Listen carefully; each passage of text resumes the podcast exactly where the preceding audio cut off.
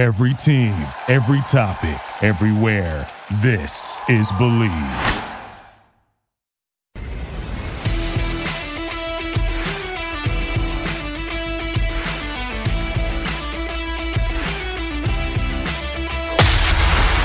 You're listening to the Hawg Talk Podcast, part of Believe Podcasts and the Buzz Radio Network. Former Arkansas Razorback baseball player Tyler Spoon. We have from ESPN's Around the Horn, highly questionable. Also, a two-time Dan Le Batard Show Suey winner, and the former heptathlete at Cornell, Sarah Spain. D1Baseball.com editor Aaron Fitt. And current Razorback freshman star Devo Davis. Mr. Ryan McGee. And we are happy to be joined by Martrell Spaight, a former guest of the show, Coach Mike Neighbors from the Arkansas women's basketball team, former Razorback great and current SEC Network basketball analyst Pat the Shooter Bradley. Here are your hosts, Kyle Sutherland, Kevin Bohannon, and Porter Hayes. Welcome in to episode 220 of the one and only Hawg Talk podcast, live from the Heineman Services Studios. I am your host, Kyle Sutherland, alongside Porter Hayes and Coach Kevin Bohannon. And whether you're listening on 1067 The Buzz 2 or your favorite podcast forum, we appreciate you guys for coming to hang out with us. If you're on one of the forums, be sure and hit that subscribe button if you have not already. And if you're on Apple Podcast, if you could please be so kind to leave us a five star rating and a written review to help us continue to get our name out there and reach more people. The show is brought to you as always by our fe- by our friends at Bet Online. They have you covered for all the pro and college football action this season with a new updated website and interface plus more odds, props, and contest. Bet Online continues to be your number one source for everything football. Head to the website or use your mobile device to sign up today and receive 100% off your welcome bonus on your first deposit just for signing up. Don't forget to use promo code NFL100. Bet Online is the fastest and easiest way for all of your favorite sports to bet on. Bet online, your online sports book experts. The Razorbacks came down to life, getting shut out by quite possibly the top team in America, the Georgia Bulldogs, 37 to nothing, pure domination, and also plenty of self-inflicted wounds from beginning to end. But overall, I think the Razorbacks are still in a great place. I had actually tweeted out during the game that this is kind of what you get, at least from some of you who took too much of a look at Texas and Texas A&M at their ranking and not really the state of where their football team is right now. I'm not saying we all did that, but there was definitely plenty that were guilty of it and you could see from the tweets, you could see from the Facebook post. And Porter, I'll start with you first and get your thoughts, but all in all, Georgia is a team of full-grown men we have guys with hearts and desire and plenty of experience, but talents talent wise, we just can't compete with the elite in the country right now, which there's only maybe about two or three of those teams.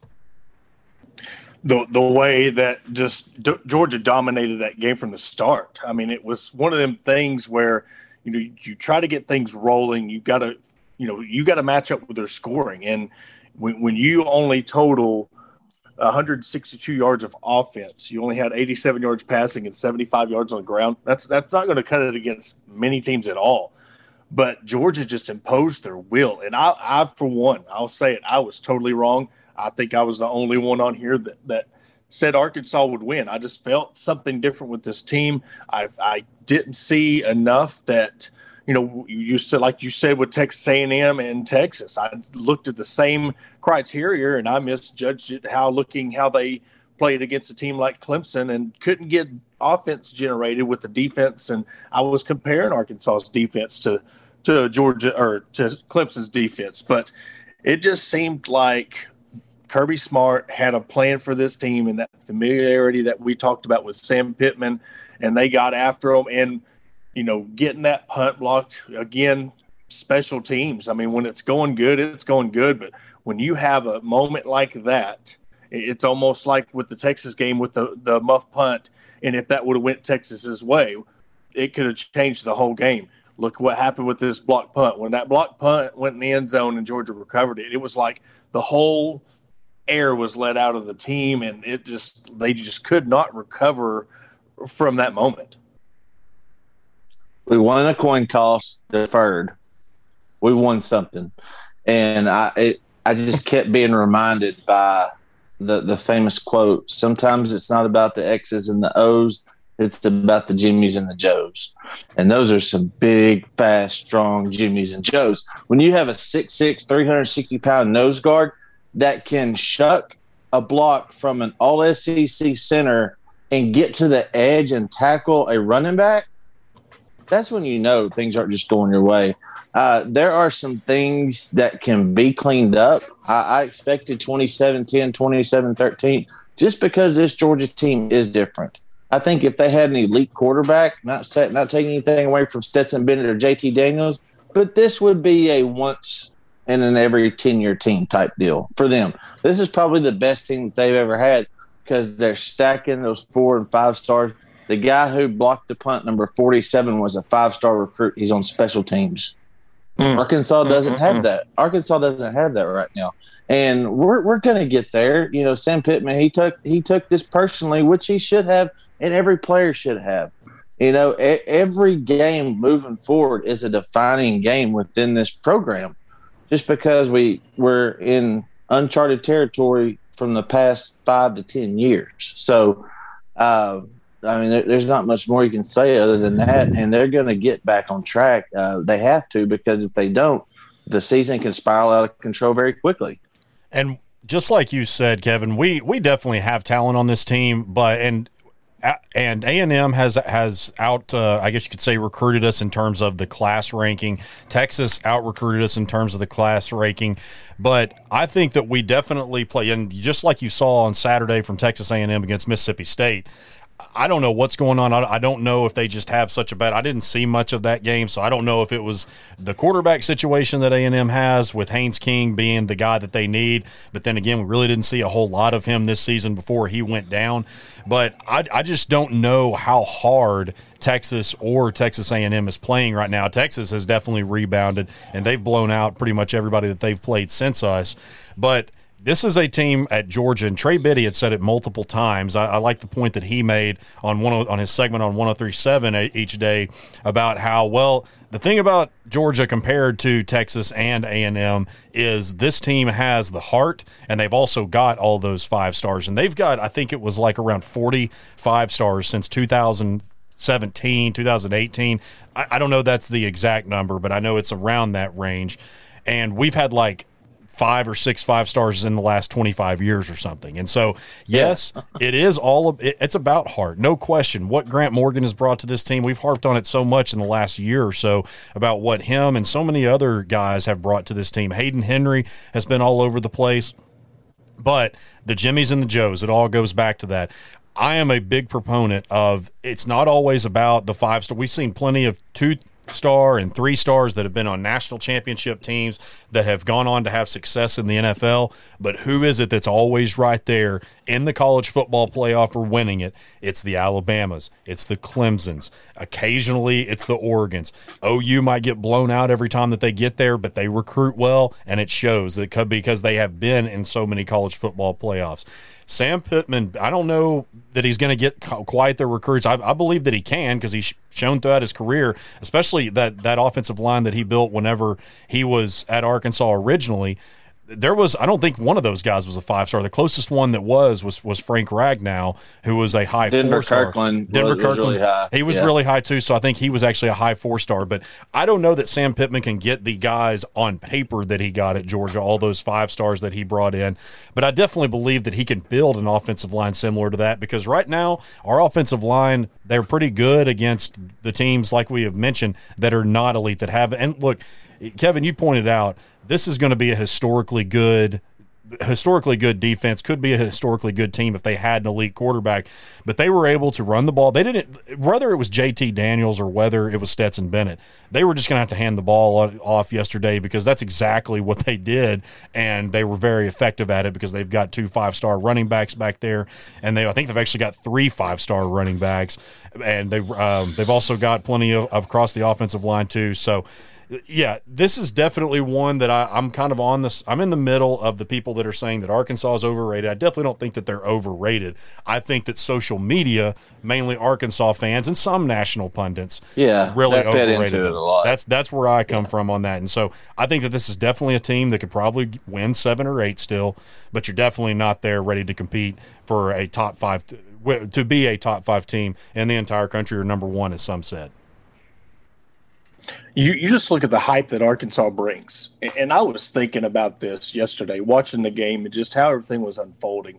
We we know how Arkansas fans react to any kind of publicity and, and mentions they get when you mention Arkansas and how good they're doing. I, I'm just wondering, you know, they give them that ranking to, and brought game day to get that exposure, to get that hype, and to really get Arkansas fans excited over, you know, where the team's at. And we, we can sit here and say that they're not, you know, the number eight team in the nation. We're going to find out. This is going to be the most important game of their season. Uh, how they bounce back off this beating that they got by Georgia and playing another top team like Ole Miss, who just come off a loss, a similar loss to Alabama. But what, I was thinking is just did, did the media really push this and hype this up just because they knew that it would get more attention because of the Arkansas fan base and how they react to it and the craze and the publicity. And if the game turned out the way it did, they're like, well, we got it wrong, you know, and we'll bump them down to 13th and then we'll just go from there. Here's the deal: they have to rank 25 teams. Now, the the space between those 25 teams is not measured. It is. It's measured on the field. It's not measured in a poll.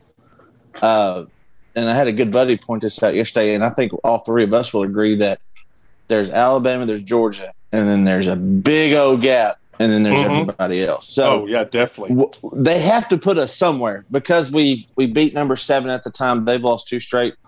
Texas is getting back on their feet. They had a tough game against Kansas State, but or excuse me, that was Oklahoma. But Texas, you know, they're they're getting their feet back under them. So here here's what way I see it. They have to rank them somewhere, and it, it was a great story. So that that sets the entertainment side up of it. That sets all that up. Would they have been better going to Alabama and Ole Miss? No. You know, that game was 42 to 7 at one point. So you can't always predict it, but you can listen to Vegas and say, okay, the line started out at 18 and a half, and we were like, man, that's too high. Well, you know, it turned out double that. So they, they have a good idea of what they're doing over there, it seems like. Yeah. Same thing with Alabama and Ole Miss. So I don't think I, I've always I don't think we're a top ten team, but we could be because based on who's three through ten right now. Okay, so Oregon got beat by Stanford, who's three and two on the year. Stanford came in that game two and two. Ohio State is ahead of them. I think they're like number seven now in the AP poll. Uh, Oregon beat Ohio State. All right. Uh, Oklahoma, they've struggled big time. Big West Virginia 16 13. Uh, beat Kansas State 32 27 or 37 31 yesterday. And Kansas State, you know, had an onside kick to get that game, you know, to drive for a score. So you could jumble pretty much all those teams up, and I bet it would be a 50 50 split, 60 40 split on if you played 10 times. Arkansas is getting back in the mix of that. And okay, this is the first time that Arkansas has been relevant in the Twitter era. Well, Because 2010, little point. yeah, yeah, 2010, 2011, Twitter wasn't real big. So we have to get used to that as a fan base. Yeah. Well, and to add on to that, I was another point that I was thinking on the other side of my argument was you're you're the eight team in the country and you got beat by the number two team. You're supposed to lose that game. So eh, how they rank and how they say Arkansas got blown out and Ole Miss got blown out and they push them way back. To me, that doesn't really say you're not still the eighth best team in the country. You Yeah. got beat by the number two team in the country, who, like we just said, if if not the number one team, how they have looked offensively and defensively. I mean, other than Alabama yesterday against Ole Miss, but there's an inside liar to that game. I mean, Alabama Ole Miss has turned into like a rivalry because of Lane Lane and um, Saban. They want to beat each other, and then pl- plus, you know what Kiffin, you know, popped his mouth off about the popcorn, and then threw his little headset down, and they just got housed. You know, there's there's a little bit more into that, but it does not mean that you're still could not be the number eight team in the country, but it just it just thinks you're looking at on the field play, and it's hard to say are they the number eight team in the country only getting 160, 170 yards of offense. Well, and, and Alabama's about the only team that you probably look at for the rest of the year and you're like, we cannot win that. I mean, look, Kendall Briles may not have called the greatest game, and a lot of that was just because we couldn't do do much. Now, I don't know about swing passes on third down and stuff, but I don't completely put this on him. I mean, you want you want to look at incompetent coaching staffs, look across the state at Jonesboro at what they got right now. That that's clear. That, yeah, that's that's just clear as as mud to me right now. A lot of the things most complete doing. game they played all year, and you get blown out and give up 500 yeah. yards rushing. 10 yards per carry. Get out of yeah. here. So I mean, that. that's yeah. What, we yeah. You want to look at incompetent coaching staffs, you can just look across the state right there. I don't know what's going on over there, but then again, it is Butch Jones, so it doesn't really surprise me a whole lot. But there is still so many goals in reach. You've got the and Steve Sullivan actually had mentioned about the gimme game yep. to uh, to yep. Arkansas Pine Bluff, and Missouri's looking awful right now. Eli Drinkwitz is just getting pummeled from what's going on there. Mississippi State, I, I don't buy them. Look, I, I, can't even tell you the amount of texts that I got over because they, they threw for 400 yards, and I always trash that offense. Okay, congratulations. Every week they do that. Yeah, congratulations. that let yeah. me know. Let me know when they actually uh, win the win a conference title or even get to the conference championship. I think Mike Leach is I think he might have won a division title or, or two in his 20 years. He had Michael Crabtree went 12 and 1 that year. Yeah.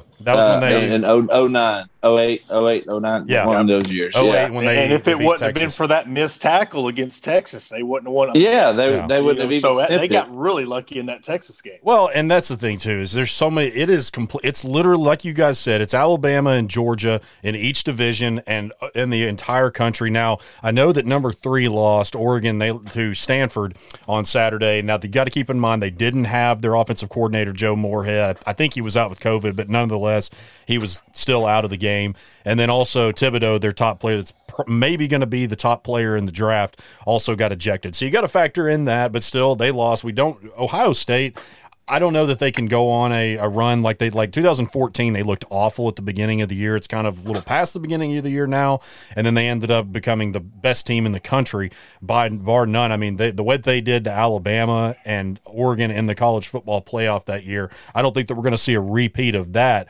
but it is just a clear separation after those two at Alabama and Georgia. You just really have no clue who it is, and that's sort of we don't really know. It's just like you could throw everybody up right now particularly in the West, because you don't know how Auburn's going to look. They look pretty good against a LSU team that we don't know anything really what's going on.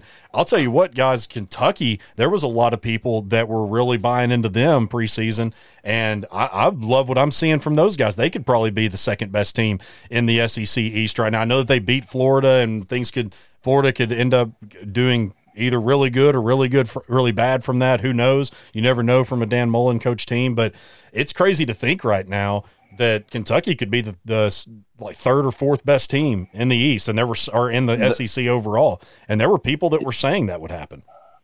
Yeah, and it's because of their schedule. Look, they got LSU next Saturday, but that's that's all they really got left. I mean, as far as teams that you know are really tough in Georgia, so they could go 11 and 1.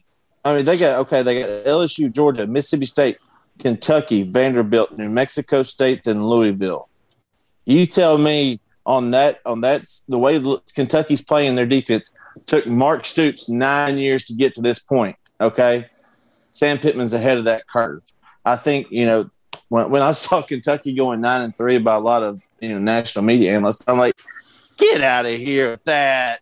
But it's going to happen at this yeah. point, they could lose three of their conference games and still go nine and three, but they're likely ten and two, maybe eleven and one.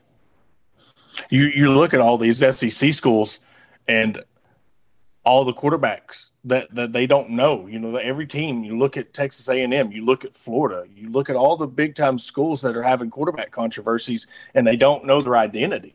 I think that has a lot to do with you don't know what team you're going to get, especially like when you look at Mississippi State and in Mike Leach's offense. He might come out and throw for 400 yards and win a game, but then they can also come out and throw for 200 and get blown out. You know, it just, you never know what you're going to get. And I think a lot of it was the quarterback turnover from last year. And you just don't have that continuity when it comes to having that guy run your offense. And plus, we haven't seen a lot of good teams with defenses spread out. So when it's a team has an elite defense like Georgia and they're shutting teams out, it's it's like the coaches they don't know how to really game plan once they get hit in the mouth.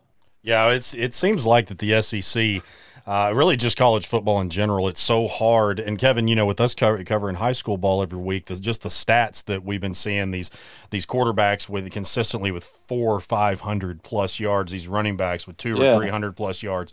Yeah, it is just that that makes you thankful to have a guy like Barry Odom who has has done a, a pretty good job, particularly with what we've had shutting down teams in, in certain cases. Look at Mississippi State game last year, the Ole Miss game next year or, or next week, uh, and then like what he was able to do against them last year. And so there's so many different cases where you look at where it's just like there's there's people, especially the old schoolers, that complain a lot about how it's just all offense, and some people love that, some people don't. So but you know that just again makes you extremely happy and thankful to have a guy like Barry Odom. And let me tell you who else does a great job at what they do, and that's our friends at A Plus Insurance. They have you covered for your home, business, auto, life, and recreational policies. Check them out on Facebook at A Plus Insurance Center. Visit their office at 312 West Commercial Street in Ozark, or contact Marcus Barry or Melinda Gregory at 479 667 3626. That's 479 667 3626. A Plus Insurance Center in Ozark, Arkansas. And so, yeah, I mean, that's pretty much Oh, we got guys. I know that you wanted to bring up something else, Kevin, and I was going to get just an early preview of how you think this is looking for two. I, I think I saw somebody mention the Roadkill Bowl on uh, Facebook is scrolling on Saturday night, and uh, this it's is going to be the Roadkill Bowl between two teams that just got pummeled by the aforementioned top teams in the country, Alabama and Georgia. Yeah, it's the PTSD Bowl. Yeah, that, that one way, too. The, the PTSD, the roadkill, yeah. yeah, whatever you want to call it. What I wanted to bring up goes into next week. So look, looking at the the offense yesterday, and you talked about Kendall Briles, and and he can't control starting first and 15, first and 20 inside your 10 yard line. Yeah. He can't control that stuff. So, but the two things I saw yesterday were us being able to control the ball and, and Trelon Smith you know, with a stable of running backs like we have, hasn't, and he's done good, but he hasn't had the explosiveness like I've really seen in, in Georgia. Uh, covered every gap, zone, lane you could do yesterday on Saturday. But AJ Green and Rocket Sanders, I think, give us the best shot going forward in the pass game and the run game. I thought Trelon Smith was going to catch a lot more balls out of the backfield. AJ Green has proven he could do that and get yardage. But I wanted to get y'all's thoughts on that. If those two see a lot more carries down the stretch, I think so. I think you're. Go ahead, Kyle. No, uh, yeah, I was. I mean, I was just going to answer it plain and simple. Yeah, I do think so. Rocket did a lot of good things, and AJ with that speed that he has, it's you can't coach that. And so, you know, the, with with the way that they have, I definitely think you know Trelon's been really good, um, but this year I know that he played pretty good against Texas, but I don't know. I, I, feel like that they've re, they've recruited well in many ways, but these two in particular, what they've been able to do just as as first year guys. We didn't really expect. I know that AJ Green coming in when, especially when he signed, that we thought that he would have an immediate impact. But then when Rocket got the number two spot, we were kind of wondering how how deep it would go after that. And then overall, outside of the Georgia game, you've had four guys that have contributed really well and so contributed really well. And so, yeah, I definitely think that we could see both of those guys get more carries. Also, another thing is, I, this is the first game where they haven't been able just to run the ball on somebody. You know, they've been able to use that running attack and running attack to to pound the other team, and then they run into this situation in Georgia. I think it's kind of opened their eyes up where, all right, we're going to have to get a little bit more balanced. And we're not saying that KJ has to throw for 300, 400 yards a game, but you know what Rocket Sanders, you know, we 22 receiving yards and 22 yards on the ground. You know, he showed that he can be that balanced back that you're going to need because you know, again, we haven't seen much out of the tight ends. So if you can u- utilize one of your running backs to where you could start utilizing him maybe in the backfield, throwing out of the backfield, or put him in the slot to give them another option at receiving. I think you're going to start seeing a lot more things open up leading up down the stretch because they're going to have to change something up because if teams start just loading the box on them and dropping a few people back and you know KJ's only going 8 for 13 so he th- threw 13 passes the whole game so you know if they're just going to count on maybe I will give them one big play and we'll just shut them down the rest of the game. They're going to have to find something to mix things up. And here's what here's what I didn't really understand, and they didn't do it till after halftime, and they're down 27 points. The last two games against Georgia Southern and Texas A&M, I know at one point uh, during one of the games, on first down we were six of seven for 200 yards and a touchdown. We weren't throwing the ball on first down like we had the first two games. And they said after halftime, yeah, we're going to throw the ball more on first down. Well, no kidding, you got to. You're down 27 yeah. points at this point. So I think they mixed that in some. Plus, knowing uh, Ole Miss's defense has some deficiencies, we know that. They know that. So I think the key to being balanced is getting those running backs involved more in the passing game. Uh, I still don't think we've seen a screen. Plus, you're going to have to have a receiver get uh, more involved besides Treylon Burks because they're going to bracket him all day long. They're going to have a man over on him and over the top. We saw it on Saturday against Georgia. Uh, great point. What you said, Porter. You know, no tight end has been uh, available to be seen outside of blocking. You know, receiving tight end doesn't exist on this team right now. So getting other people involved besides Treylon Burks is imperative moving forward. Yeah, we're going to have to. Well, Kevin. Or go ahead, Porter. Go ahead. Well, Kevin, you know, we seen what happened yesterday with with Kern dropping those passes. I mean, even with you did get some separation there, you got to have that. But to your point about the defense, I think they needed to get KJ set in to see just how fast that defense was coming at him because you start off with a play action pass right off the bat and they come up, cause a fumble, get a quick seven nothing score before you even get your offense set. And I just think one that I don't know if they underestimated just how good Georgia's defense was, but uh, they just come at them so fast that you try to start your run game and then you didn't see that anything was working. Georgia kind of let off a little bit so you could kind of work on your passing game. Yeah, and that's really disappointing. We talked about at the end of the segment last week about Blake Kern and just making freshman mistakes, and really that was just from penalties and not catching basically gimme balls. That's very disappointing because he's been pretty much our only guy that has been producing whatsoever, blocking even last year, receiving, and so looks like we're gonna have to wait till 2022 2023 to get uh, see if we can get any more production because we've got a lot that are committed right now but they're just not on campus. And so i'm very curious to see what we do offensively against Ole Miss but i'm also very curious to see what Matt Corral and Lane Kiffin will throw at us like they did, or compared to the opposite of what they did last season. You know, they're going to be extremely pissed off, but we'll get into that on Friday's show. Uh, again, as always, we'll have a analyst from the opposing team this week, of course, Ole Miss. So look forward to that preview. And uh, up next, we will recap week five of Arkansas high school football with Scorebook Live's Nate Olson. He comes back, I guess, for the third time this year. And so don't go anywhere. You're listening to the Hawg Talk podcast, part of Believe Podcast and the Buzz Radio Network. Located in Fayetteville, Rapology is your top spot for banners, signs, and wraps. From commercial fleet wraps, color changes, vinyl decals, and much more, they take care of you in a timely and professional manner. Call Rapology today at 479 368 6490. Again, that's 479 368 6490. Tackle your to do list without breaking your back or getting your hands dirty by calling Heinman Services. Located in Northwest Arkansas, Heinman Services is your premier company to get those projects done that you've been putting off. Whether small remodels, lawn care, carpentry, and much more, they take care of you in a timely manner with exceptional customer service. Call Corey and his crew today at 479 347 9336. That's 479 347 9336. We're back on episode 220 of the Hawg Talk podcast. Kyle Sutherland here with you, and we now go to the Workman's Travel Center hotline where we're joined once again by Nate Olson of Scorebook Live. Nate, good to talk with you again. I know that in the second week of conference play, we found out, I guess you could say, a few answers, but still plenty to be answered. And uh, we'll get into the 7A here in just a second. But uh, another great week of football, and, and we're already halfway, I guess, over halfway uh, to the finish line of the regular season now. Yeah, we Rex and I, Rex Nelson and I were talking on the scoreboard show Friday night that you wait and wait and wait for the season, and then it comes, and it seems like the other night we were at the Salt Bowl, you know, on that Saturday in August, and now the season's more than halfway halfway over.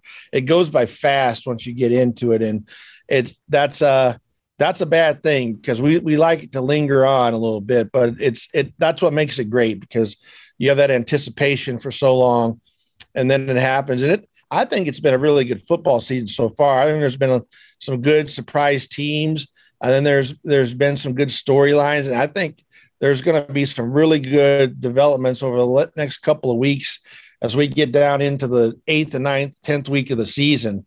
That will have some really good storylines to kind of talk about as we move into the playoffs. But you can already kind of see it simmering there and building in some of these these conferences where there's going to be some really interesting things that happen coming up. Yeah, and it doesn't seem that long ago that we had the Salt Bowl, but it, as far as much as it does seem so like just maybe a few days ago, the weather still is is feeling like summer a lot. So in that regard, I'm definitely yeah. ready for some football weather. I know, like I think it was yeah. last week or the week before, we had some. Uh, we were expecting to have some temperatures in the 60s and 70s, but that didn't happen. It ended up being like the 80s, 90s again, and so yep. hopefully we get that really soon. But in the 7A, wasn't a whole lot of surprises. There was at least for sure one. Um, and then we'll start talking about Fayetteville. I'll mention that they took care of 4 0 Rogers 48 to 13. I know we weren't really sure if that was kind of a mirage for Rogers, but they're probably right there with Har-Ber. It's definitely Fayetteville and Bentonville at the top there. And we'll find that, I believe, that game's on October 15th.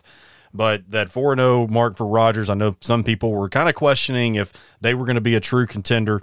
And Fayetteville, at least for this week, answered that question. Bryant continues on their string of victories. I, am not sure exactly what they, I know they were had their 32 game win streak broken by Longview High School, but took care of Little Rock Catholic 40 to 13, six interceptions in that game. Har-Ber got their first victory in a 42 21 defeat over Rogers Heritage. But the big one, Conway demolishing North Little Rock 38 to 10. I was on the call with this game with Bob White, and it was the first time I had ever done any kind of commentary. And it got to the point, Nate, it was seven to three at halftime, and it got to the point that this one got out of hand fairly quickly and I really didn't even know what to say. At breaks, I kept telling Bob, man, like, yeah. you know, you want to be somewhat nice, but at the same time, too, like, what, how do you put into words the way that this one is going other than a complete thrashing? Garrett Sanders. Yeah. In the in the second quarter, had a twenty yard pick six, and after that, that put the score at twenty to three and Con- Conway continued to pour it on from there. Sophomore Donovan Amolo really had a great game, just was completely poised. Manny Smith, Boogie Carr, great skills, some great skill set players that they have there. And Conway really made a statement in the 7A with that victory. First of all, you did a great job on the call. I stayed for the first half and I listened to parts of the second half, going home back to Bryant, dropping my son JD off, and then going back to the scoreboard show. So you he did a great job of filling time when that game was was not in doubt, which is a lot of it. You did a good job. Uh, secondly, yeah, you bet. And secondly, um, I got a couple of points here, three or four.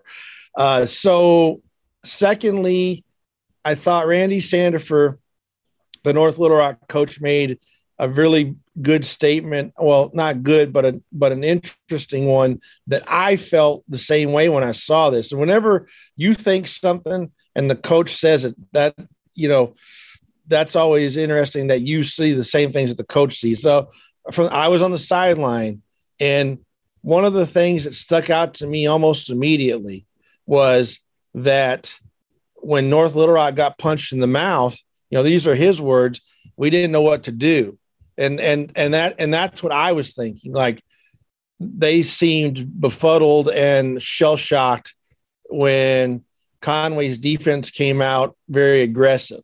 Um, thought this game was going to be won in the trenches by North Little Rock, bigger, stronger, nastier, but Conway came out with a chip on their shoulder, and that that's exactly what I was asking myself. Was like, boy, North Little Rock is kind of getting pushed around and Randy Sandefur said that was the thing that was the most troubling to him. Um, that he said we we they came at us and we didn't know what to do or how to respond, and that's one of those things where it hasn't happened much this year, so they didn't really know how they're going to react. And the other thing I said during the pregame on Channel 11 and Tyler Cass was the the way that Conway wins this game is with turnovers. They forced six at Bentonville including a I think it was a fumble return late in the game to seal it. Also, a And pick I six. said- they had a pick six and a fumble return in the fourth quarter. Yeah. Uh, There was one of those that was like the last scoring play of the game and kind of, you know, their last score. Uh, but they are opportunistic. And I said, I think that's going to be a different, if they win, you'll be able to look that they forced them. Well, they forced four, which were huge. Uh, but I liked what I saw from their defense. They, they were not intimidated. They weren't, they weren't that big. They had a couple big guys in line, but they had a couple linebackers that were real tenacious. And basically, what it came down to was they just said in that first quarter, we're going to be here all night and we're not going anywhere. And they popped them right in the mouth. And North Little Rock kind of took a couple steps back. And then offensively, you know, things aren't going well at all for Malachi Gober and company. They're not getting a push off the ball on, on the offensive line. And then he's getting knocked out of the game a couple different uh, plays uh, and couldn't get in the rhythm. And so uh, it, it did just the whole the whole thing was a recipe for disaster for them for North Little Rock, and it was it was induced by Conway coming out saying, "We're here, we're not going anywhere, and we don't care that you're highly ranked." You know, in our poll, number two, a lot of others, number three. We're going to prove that we are, you know, a title contender, and they did it. So I was I was really impressed, and I also thought that the play, if you go to Scorebook Live and look at the story that we ran, I think it was on the top 25, you see a picture of Manny Smith climbing the ladder, making a catch on a fourth down play. Uh, that was a miraculous catch. It was not a great throw, but he jumped up. He's like, what is he, five seven? Yeah. something like that, five six. He climbs the ladder, catches this ball that's sort of a hail mary type. They go on to score. Not going to say that was a turning point of the game, but them getting a score there when it was fourth down and, and North Little Rock really kind of probably felt good about themselves there. Um, that was a that was a defining moment, and they scored and they were off to the races and never looked back.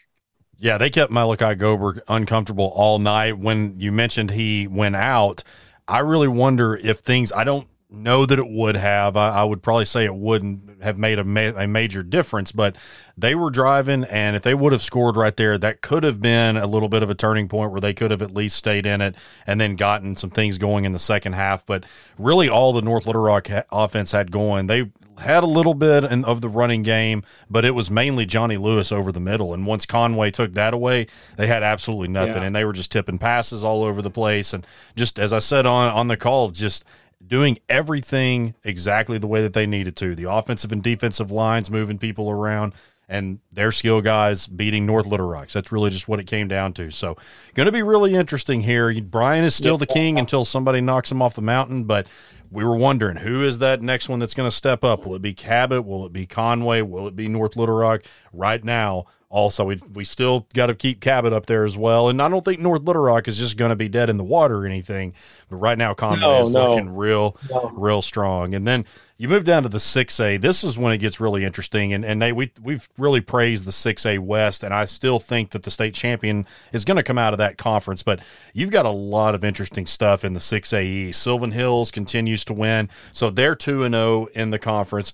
Jonesboro's two and zero in the conference after I believe Jonesboro went winless in non-con play. El Dorado's one and one, but has one of the hottest offenses in the entire state. Benton's two and zero as they welcome Parkview into Panther Stadium on Friday, and then a couple of other ones there.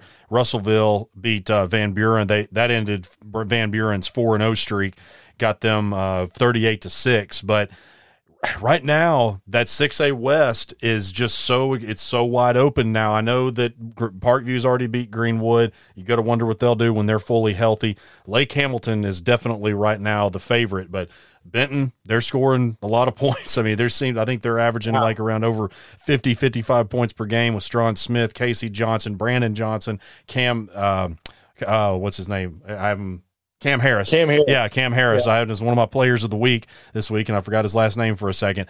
But a lot of offense, and especially a lot of offense in the 6A overall. But the East is just, like I said, continuing to get more and more interesting right there. And then the West, it's, I guess you could say it's wide open too. But I think that there's at Yeah. least two or three teams that are legit state title contenders right now, starting with Lake Hamilton.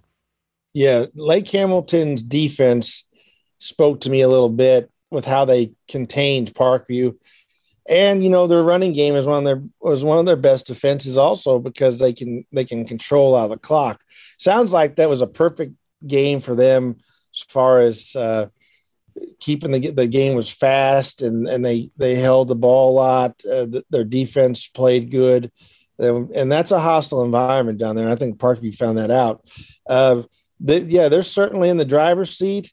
Uh, but I think Benton and Greenwood will have something to say about that. It's going to be funny you know they're all going to play each other, and they could all, you know, knock each other off, and so that's that's going to be interesting because if Parkview goes and beats Benton this week, you know, uh, that would be kind of interesting to see how that all goes. It could just be like a carousel, uh, and then they all beat each other. Uh, I, I don't know if, if one of those teams can go undefeated or not. You know, Lake Hamilton or Benton. I, I don't know.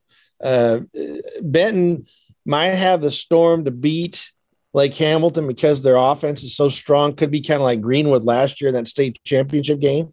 They've got they're kind of high octane, and they might be able to put the pressure on them. But uh, it those, that is a great league, and I think again the, the championship game is going to be two of those teams, and I think there's going to be a couple teams that are lesser uh, seeded that are going to win. Uh, Sylvan Hills going two and zero surprised me a little bit. I think in the East, I think Jonesboro is a team to beat. Uh, I think El Dorado will beat Sylvan Hills, and they they may be the two seed. And I think Jonesboro will beat Sylvan Hills, have a chance to go undefeated there. So I think I would I would say Jonesboro is a team that if you put money on them to go to a championship game, it would be them. But I don't even know if they can compete with Lake Hamilton, Greenwood, or Benton. I, I, I told somebody, you know, on the Jonesboro radio that that would be a team I think from that league that could compete in there, but I don't know how they would do week in and week out with that schedule. It's it's really difficult. And in the East too, Searcy's a very interesting one. There are only two losses Yeah. this year: Little Rock Christian and Cabot in the first two weeks. Dee Dee Johnson yeah. is just for having a phenomenal last two weeks, six hundred yards rushing. Uh, just I had to look at that again when I looked at the. I was actually texting with Zach Clark on on Saturday morning, and I was uh, talking to him about their game or whatnot. And I looked on MaxPreps. He had told me that they, they updated the stats, and I saw that Dee had 300 yards. I said, "Wait a second, this has got to be a misprint from last week or something. They might they probably just entered it wrong." And sure enough, I go to Twitter and they're talking all about it. I completely missed that on Friday night, and so two straight games back to back 300 yards, and so. Uh, that's just another team right there. Of course, I know Daniel Perry hasn't had the numbers. I don't know if Daniel Perry's had maybe an injury issue this year, but I know he hasn't had. He was a Landers Award finalist last year. Hasn't put Yeah. up the numbers that he has. I, I'm hasn't have not seen Searcy, so I don't want to make any speculations or anything like that. But plenty of talent there in, in White County, and so in five A, I like seeing Go ahead. Zach Clark bouncing back too. Yeah. you know he. uh, And not to cut you off, just, No, you're just real good. quick, just, just that he had had some tough time at Springdale, and it, It's that tough had to win to there now. more with the with the situation than him. yeah, And I think he's showing right now. I mean, he would be a guy that you're looking at for coach of the year right now. And and, and, and maybe they will supersede El Dorado and Sylvan Hills and give uh, Jonesboro a run for that. It's very possible. They they have emerged as a as a, a dark horse. Yeah, no question. And down in the 5A, PA, they've gotten back to their winning ways. They thrashed Watson Chapel last week, then went to Texas and beat Jason Witten and Liberty Christian 63 to 14. Joe Hyman with another incredible game. Also, Charlie Pfizer. And then you also, Maumelle got their first conference victory over Beebe 35 to 17. They're still a very interesting one to me. I know that they've had problems finishing games, but they've had a really tough. I mean, you think about they've which we'll mention them in here in just a second. We'll talk go in a little bit more in depth on Vilonia here in a second. But lost that one 34 to 32. CE Bird, they lost that one by a field goal. I mean, they've had some very close games. That came down to the wire against some really good teams. And so I'm interested to see. We, we mentioned that they play PA on October 15th. That one's going to tell us a whole lot. I think PA right now would win that one, but the way that Maumelle has gone, and people thought that there was a couple of games in there they were going to lose by at least two touchdowns, and we're still able to make something happen. That would make the 5A West or 5A Central extremely interesting, uh, even more so yeah. now with Whitehall beating Little Rock Christian in a defensive battle 14 to 10. And there's also another one in there. Greenbrier, right now they're five and zero. Oh. They've they've beaten. I know that you mentioned last week, and I completely agree that you can only play the schedule that you're given. Now you look at it. I'm not really quite sure how good Greenbrier is at five and zero, oh, at least in terms of competing for state titles or anything like that. But they've done what they've had to do. They've had a job at ta- they've had a task at hand. They've taken care of all five victories. But the one that I am extremely curious about as the season continues to go along, Vilonia, they humbled Farmington 57 to 28, scored 28 points in the first half.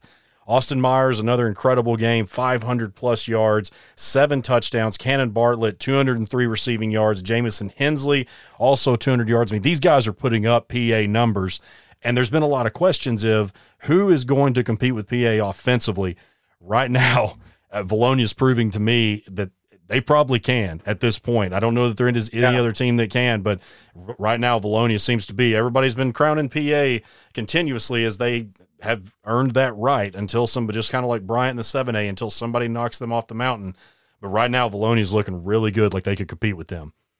Well, I'll, I'll, give you my thought on PA in a second, but with Vilonia, Myers, Austin Myers is the best quarterback you haven't heard of. Uh, that that guy is 6'3, 6'4, 190. He's an all-state basketball player, tremendous athlete, already been offered by Kansas and Middle Tennessee State. I suspect that he'll be offered by some Big 12 and SEC schools before it's all said and done. I think the the verdict was still out on him a little bit certainly after that performance the other night, you know, seven touchdowns, over 500 yards.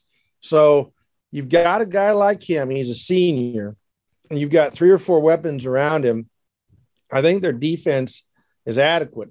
But I think in a PA situation, and that's not what the point I was going to make on PA. I'll do that in a minute, but they they could they could go shot for shot with them, and and their defense may be a little bit better than PA's, but yeah, this is definitely a team to watch. I, I think they they proved that early on. But I like Myers. I think he's a Division One quarterback. Whenever you have a guy like that, especially like in the five A, that's going to give you a leg up. I, I think, and I think you're just going to hear more and more about him. But he he is one of the better players you haven't heard of right now. By the end of the year, I think his stock is way way high. Now going back to PA, uh, I want to see how they do against Whitehall. And we're going to see that this week, I believe, down in in Whitehall. Mm-hmm. That's that's a big matchup, and their their defense has been locked down. They only given up. They gave up 13 points to Parkview, which is their lowest, and uh, you know controlled them and and that vaunted running game. And then this week against Little Rock Christian, held them in check and and beat them. So I I think they they they're senior laden on that defensive uh, unit. And Bobby Bolding told me, you know, before the Parkview game, we know these guys are going to be in the right spot. We just got to make the plays. Uh, well, you know, that was against Parkview, so they did it there. They did it against Christian. Can they do against PA? I, they might be the best defense PA seen other than over in Lipscomb. So the, the, the thing about Whitehall is I don't think they have the firepower to go, you know, drive for drive like Vilonia would, you know, but maybe they can get a couple of stops and and and get PA in an uncomfortable situation where they are backed up in their own end and have to make that tough decision to go for it on fourth and 12, you know, on their own 10 and stuff like that. I think they're very capable that. If you do that and you score a couple cheap touchdowns, that's how you beat them. But I, I think that defense is definitely worthy enough to slow down when you when you talk about how they played against Parkview and Little Rock Christian. Yeah, Whitehall's gonna. I think that that matchup with Little Rock Christian was definitely better for them because Little Rock Christian has a great run game with Javine Dyer Jones and, and Brian Giddens. But yeah, like you said, that was one thing about the mat, the Madison Ridgeland game when they came in from Mississippi is they had a great offense running and throwing the ball, but really PA just was dominant on defense that night and got more stops. They had nine sacks. And so if Whitehall can play typical Bobby Bolding ball and, and run the ball and, and keep possession and get those defensive stops like you mentioned, then they'll definitely have a chance. But uh, I am yeah. really interesting if Vilonia and PA happen to meet in the playoffs. You talked about Austin Myers. I completely agree with you. Very underrated player. And Cannon Bartlett and Jamison Hensley are also two players at, receiver that are making a big name for yeah. themselves. And so, yep. uh, a lot of good stuff there in the five A. Like a lot of uh, a lot of good, good questions to be answered in terms of that because we've been trying to figure out who can Little Rock Christian continue. I know that last year PA beat them both pretty bad in the regular season and then also in the state championship game. But yeah. uh, Vilonia could be that they've they're I think at like 30 between 30 and 35 seniors on that team and a lot of them have played plenty pretty yeah. extensively so uh, a lot yeah, of, like lot of good talent Langrel, there. Like Todd Langrel, the coach there too. He's, he's yeah. been there for a while.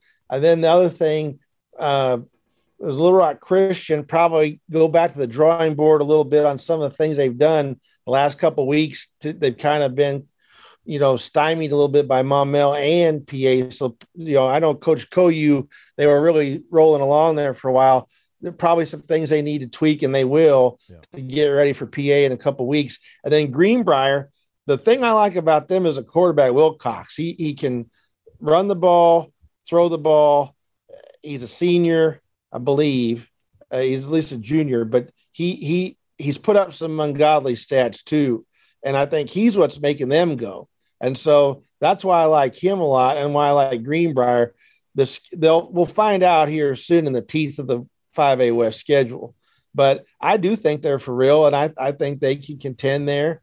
And uh, I like Randy Tribble. He's been there a long time, good coach, and uh, they're they're they're certainly passing the test so far. But they have yet to play anybody that's really really good. But we'll find out. We'll find out a lot about them over the next couple weeks. Moving down, Joe T. Robinson separated itself in the 7 4A, crushing Arkadelphia 56 to 28. So it seems like them, Warren Stuttgart, and Shiloh Christian are, and which Warren, Stuttgart, and Shiloh Christian also won pretty big. So the four top dogs there in the 4A as we expected. Now, I know that it was kind of up in the air of who was going to get that big win in the 7 4A. And because right now, I think most people would probably have Joe T now at the four spot, which Arkadelphia would have been in that position had they would have won the game. But definitely a great bounce back from the big loss that they had against PA in week zero. And I've still got a lot of questions in the 2 4A with Mills having another dominating victory over a down CAC team, 60 to 16. They advanced to 5 and 0. Lonoke advanced to 5 and 0, beating Bald Knob 14 to nothing. And Lonoke and Mills will play each other in Little Rock on October 15th and Mills yeah. plays Stuttgart the following week. Lonoke doesn't have to play Stuttgart till week nine. So Mills is we're going to find out a lot about them. We talked we mentioned them last week, and, and a, a, very mm-hmm. enticing team with all the athletes that they have. Over the next couple of weeks, I think they've actually got Clinton this week, who uh, they've got a few good guys, but I, I think they should be able to take care of them. But particularly on October 15th and the 22nd, we're going to find out a lot about Mills. Yeah, they they are uh, played well, but kind of like with Greenbrier, you know, they'll get tested more in this league. Uh, I watched the Stuttgart game against Heber Springs. I watched the first quarter of it. I taped it and watched it. Really, no contest there. Uh, I, I, saw uh, some comments made, you know, by the coach before the game about well, they really needed to tweak some things in uh, Coach Price, and I think they did that. You know, it was before the game talking about we didn't play so good against Southside then. Uh, watched that game. It really looked like they did correct some stuff, that they came out more prepared. So I feel pretty good about them in that league. I, they're going to be hard to upend. Looking ahead as far as the playoffs go, and, and really kind of like what, what you do in Bryant 7A, who who can beat Shiloh? You know, that's that's kind of what I'm looking at because I've put a couple different times in my ranking descriptions that I don't know if anybody will even test them. I like, don't think so either. I don't. I don't. I, I'm trying to find out who could do that. Right now, out of that group you mentioned, Stuttgart, Warren, and Robinson, I like Robinson. Chance Robinson's chances the most because they've got a high octane offense, and I think their defense could get some stops against Shiloh. Uh, but I, I, think their offense is is um, is potent enough to score on Shiloh and maybe put some pressure on them. But even then, I, I don't know that I'd go on a limb and say they beat them. And it, it may even be a 55 28 game, you know, uh, because I just think Shiloh's that good. But I, w- when somebody is that good, you're looking at who could do it. Warren is another one. I give, you know, Warren blew out Stuttgart. Mm-hmm. So Warren is a, is a team that usually has a lot of athletes on offense and defense that can, you know, that can uh, get some stops, put up some points. But but I really like how Robinson's playing. They responded after getting blown out by PA. They played good football, and and now you, you've got to consider them probably the heavy favorite to win that league, which means they'll have a good playoff seeding and path to to get real far, maybe be on the opposite side of Shiloh. Yeah, that was about the worst I, have ever seen Robinson look. And I know that they were replacing a lot. They just really weren't sure what they were going to do at quarterback. I know uh, Cleveland played a little bit, Kai Wright played a little bit, and so they just they looked a little bit out of shape too. To me, um, I know they that, did. Yeah, yeah I, they, I, agree with you. Yeah, and Hot so night, it didn't look very good. Yeah, just but you know that was the thing is it happened in week zero and they got things figured out pretty quick. And so, well, as yeah, we close it out here in the 3A, or did you have something? I'm sorry. Oh no no no no! Okay. Go ahead. Sorry. Yeah. So in the three A Booneville, uh, they went down to Timpson, Texas, right there on the Louisiana line. They took they took it on the chin pretty hard, fifty seven to forty. But got to admire that's going to really help them a lot as we get further on into the season, into the playoffs, playing a team of that caliber, a very good two A team out of the state of Texas. And they didn't have they could have sat at home and maybe gone to another game this week, but they they went and competed. And so hats off to them, and um, you know put up forty on a good Timpson team. I'm not really really sure how much of that might have been garbage time, but nonetheless, uh, that was a I think a great thing that they were able to to set up and, and head to Texas. And so the big matchup this week, Nate, is Center Point at Prescott. Um, in that conference. And so I, you know, Prescott to me is kind of in, in that five, three, a that I think that they're definitely going to run away with that. I, I I like center point, but I just don't know that really anybody can hang with at least particularly in that conference. I, I haven't seen enough to say the entire state, but Prescott was really, really good last year, and they seem to be even better this year. They're scoring all kinds of points on people. I, I really like them the most in the 3A right now. Yeah, you know, the opener, they played Newport uh, at War Memorial Stadium. It wasn't even close. Newport we thought would have a pretty good team, and they just outclassed them from beginning to end. And one of the you know the Newport radio people told me said they they're loaded and that they've got they've got talent and and some Division One talent on that team. I I don't think anybody will touch them. I, I think they're going to cruise um, and and probably win a state championship if if they don't you know they're not too overconfident. I, I think they run away with this ball game. I think they've got too much team speed um, for center point, and I, I think they'll uh, I think they'll roll past them. It, it's they they've that's a good football town, and they have good teams there. And this might be one of those teams that's just really, really. I mean, one of their better teams they've had.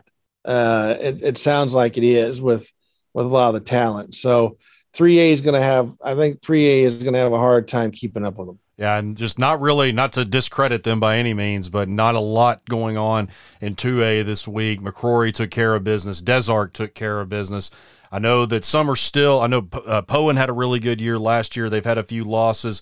They squeaked by Dierks thirty to twenty eight. Gurdon forty eight to six over Hampton. Then Fordyce twenty eight to twelve over Carlisle. So I think really right now, Nate, that that's it, it's still last year pretty much what we thought that it was going to. The teams that were good last year, come, and then coming into this year, Fordyce, Gurdon, Des Arc, and then also um, and then also McCrory. You know, so we weren't really yeah. sure.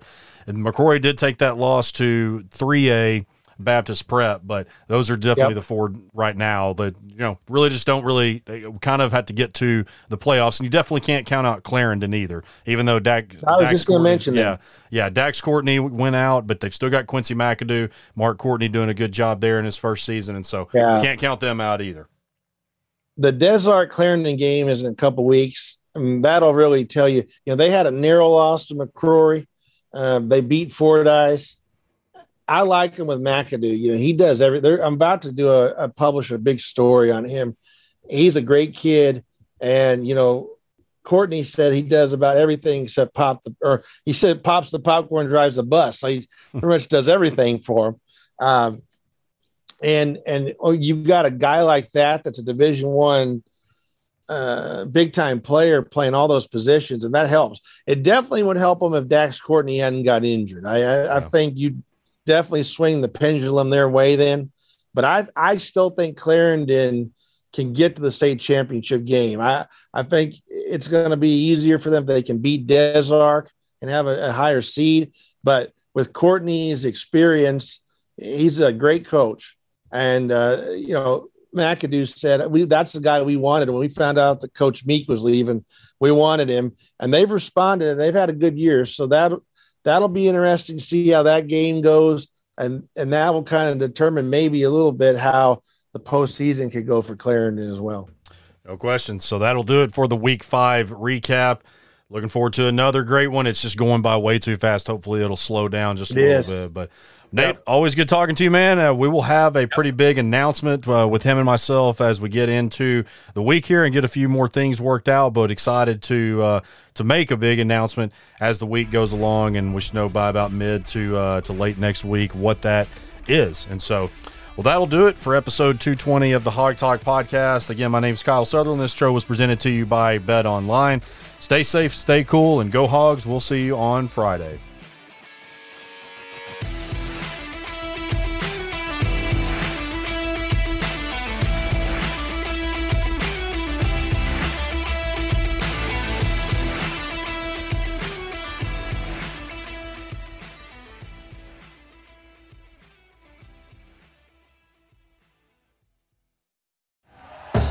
Thank you for listening to Bleav. You can show support to your host by subscribing to the show and giving us a five star rating on your preferred platform. Check us out at Bleav.com and search for B L E A V on YouTube.